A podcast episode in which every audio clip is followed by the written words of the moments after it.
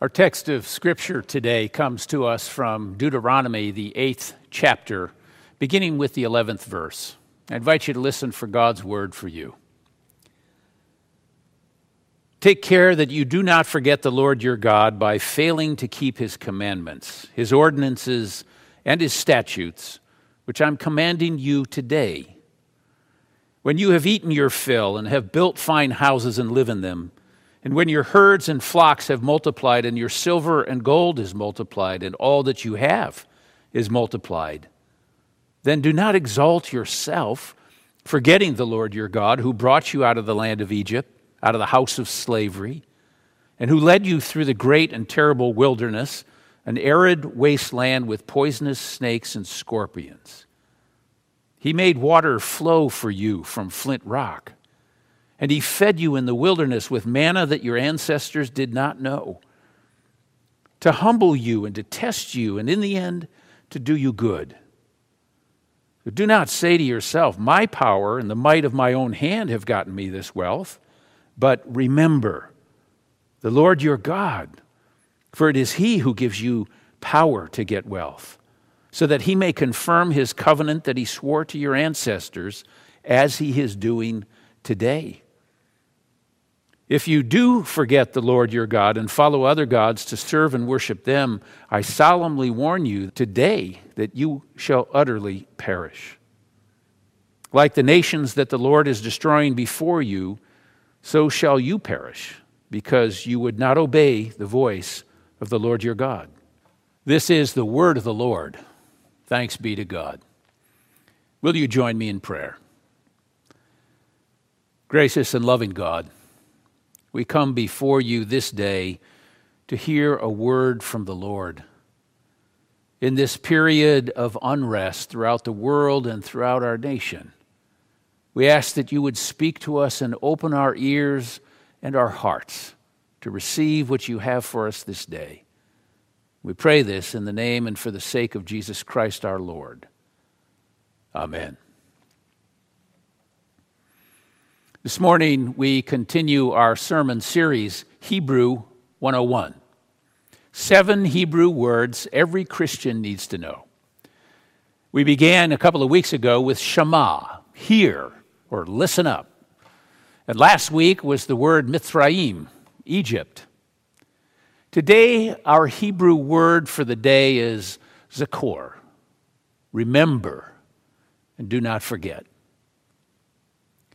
You know, most of us have moved at some time in our lives. It may have been a move to college or across town or across the state or even across the world. Leaving one place and arriving at another can be disorienting. Quick search of the internet reveals plenty of advice or tips for how to navigate a move. For example, according to Mayflower, about six to eight weeks before moving day, you should contact a mover and set a date for the agent to visit the home and prepare a moving estimate. And then, four to six weeks ahead of time, you need to notify the post office, prepare a list of friends and neighbors and businesses that you need to notify of your move. Then there are utilities and personal accounts like the bank or credit card companies publications and professional services that need to be informed of your new address as well. Then, two to three weeks before the big day, you should begin preparing the family for the move.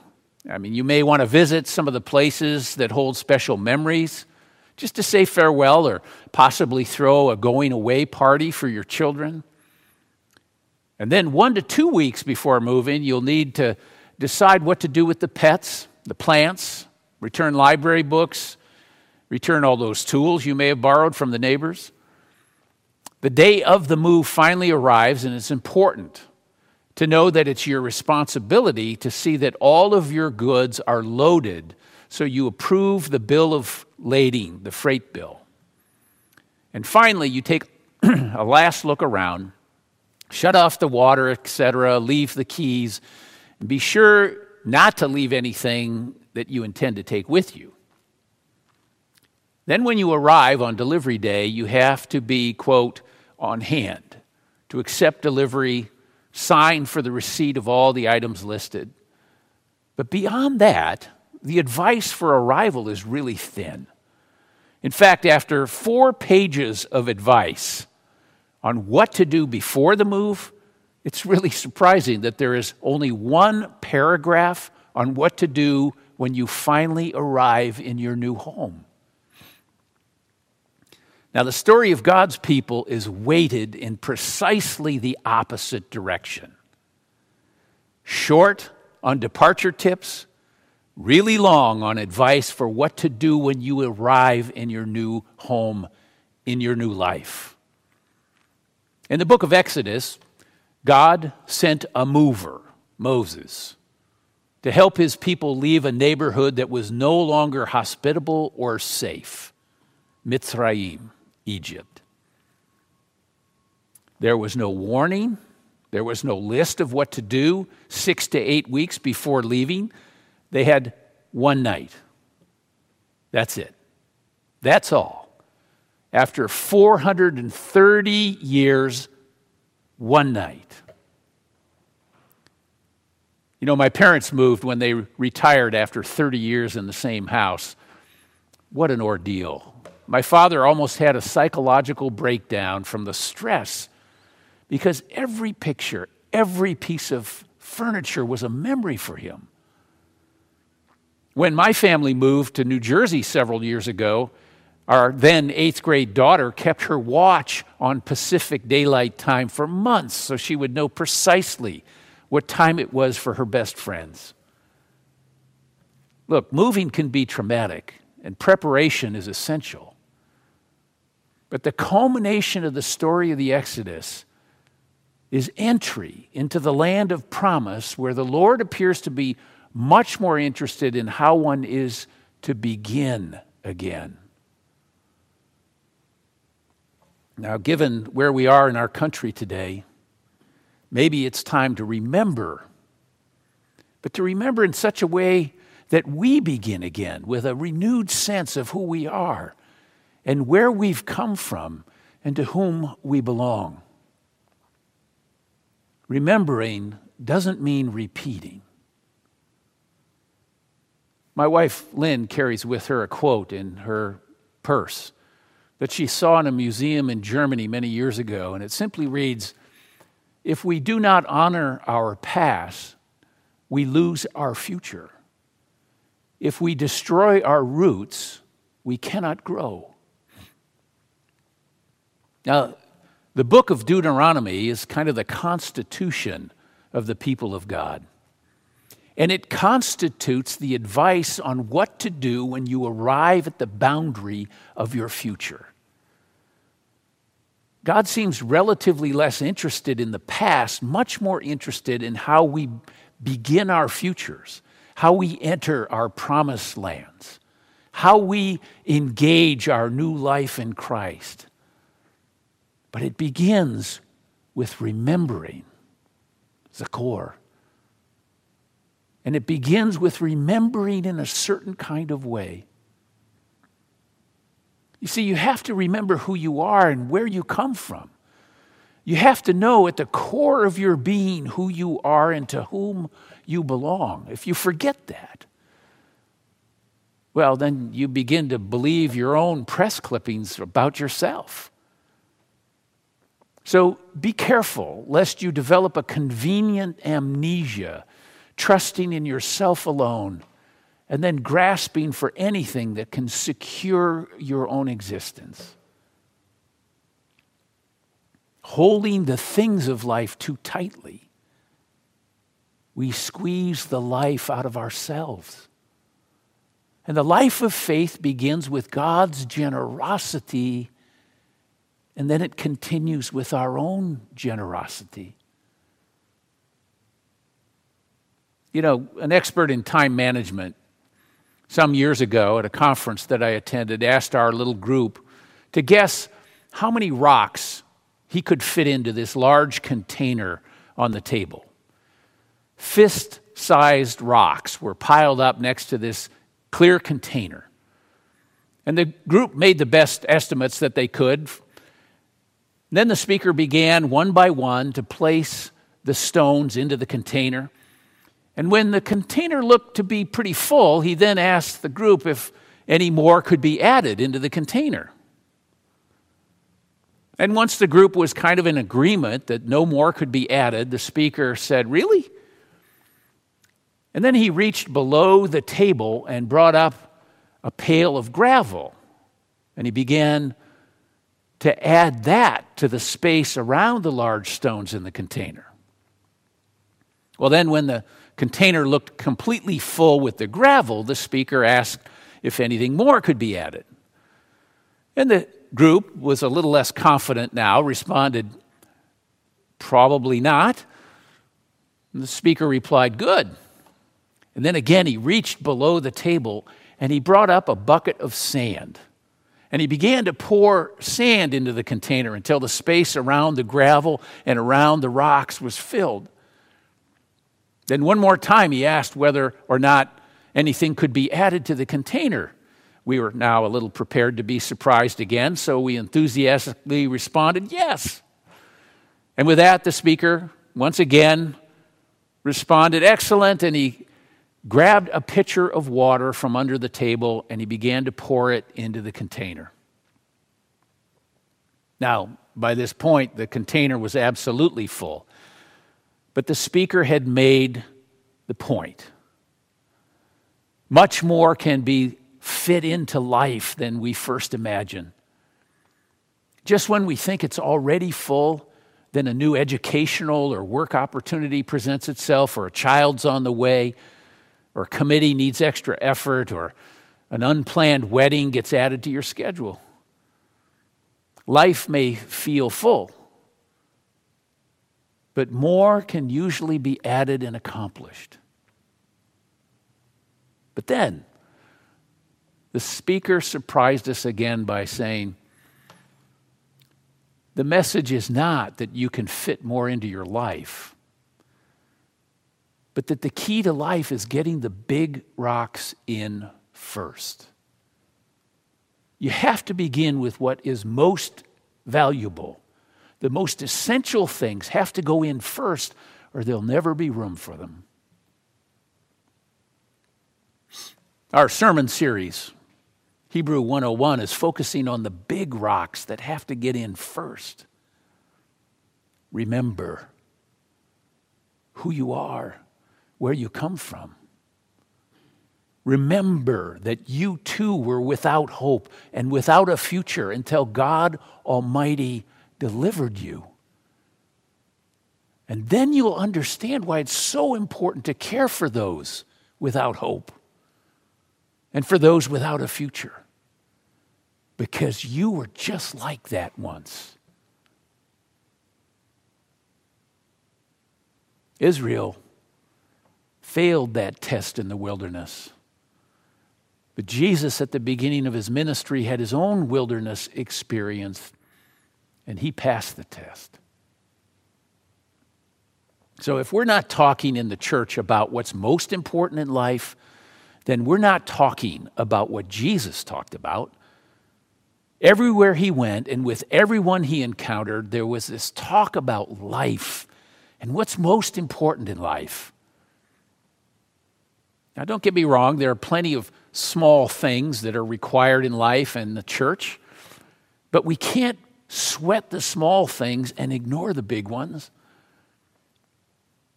So, our faith maintains that some of the big rocks, some of the big things that are most important to get into life first, are not the things that we might think of the most as the most important.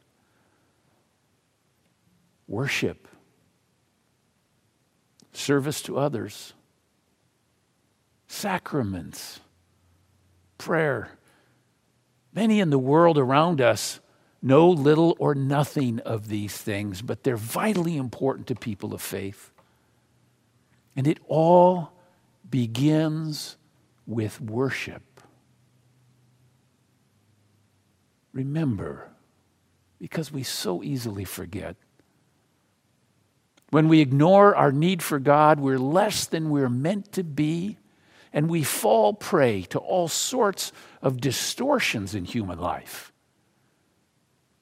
Worship keeps us human, because worship keeps us reminded of who we are and to whom we truly belong. The story of God's people is also our story. We have known God's protection, God's favor, God's provision, God's comfort, God's kindness, God's faithfulness.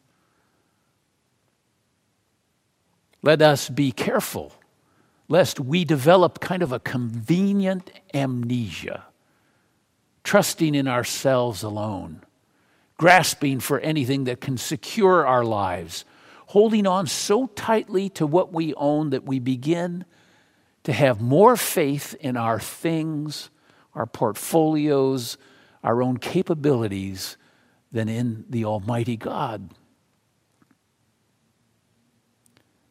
Our lives, like those who've gone before us, are stories of deliverance and not of domination and power. It's especially important to remember that we have been delivered in the past so we don't wrongly begin to think that we're supposed to now take life into our own hands for the purpose of making something of ourselves.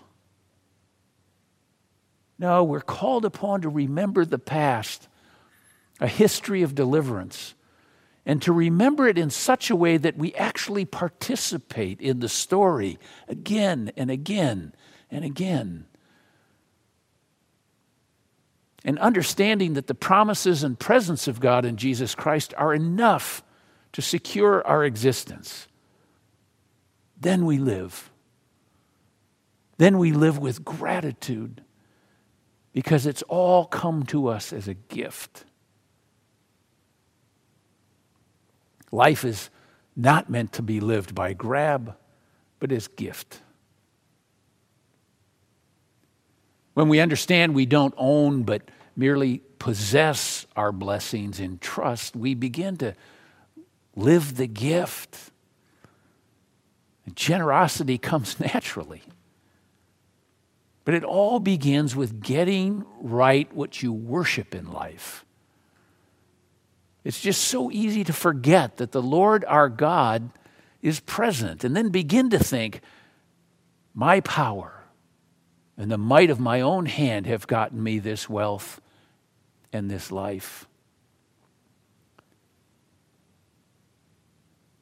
It's especially important to remember that we have been delivered, so we won't wrongly begin to think we're supposed to now take life into our hands believing that the promises of God and Jesus Christ are sufficient to secure our existence.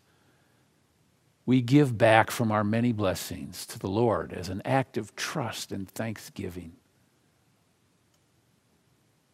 You know, Martin Luther King Jr. writes about his own discovery as a Christian, a pastor, an eventual leader of the civil rights movement as he crossed from his education to his first call There was a process of learning. It was a realization that began to dawn upon him. And he writes about it in his book, Stride Toward Freedom. His formal theological education completed, he took his first position as a pastor in Montgomery, Alabama in the 1950s. He writes, When I went to Montgomery as a pastor, I had not the slightest idea that I would later become involved in a crisis in which nonviolent resistance would be applicable. I neither started the protest nor suggested it. I simply responded to the call of the people for a spokesman. And when that protest began, my mind, consciously or unconsciously, was driven back to the Sermon on the Mount with its sublime teaching on love and the Gandhian method of nonviolent resistance. As the days unfolded, I came to see the power of nonviolence more and more. Living through the actual experience of the protest, nonviolence became more than a method to which I gave intellectual assent. It became a commitment to a way of life. And many of the things that I had not cleared up intellectually concerning nonviolence were now solved in the sphere of practical action. End quote. His intellectual assent to ideas of faith only became commitment to a way of life in the sphere of practical action. The children of God then and now often have that experience. Many things that are not cleared up intellectually are solved when we begin to live out the implications of our faith. And for the children of God, whatever their values, commitments, uncertainties, fears, and unsolved intellectual conundrums, things actually begin to clear up in the sphere of practically following this Lord and Savior. I know in these days we're engaged in a national struggle with just how should we remember the past? Should we have statues or not?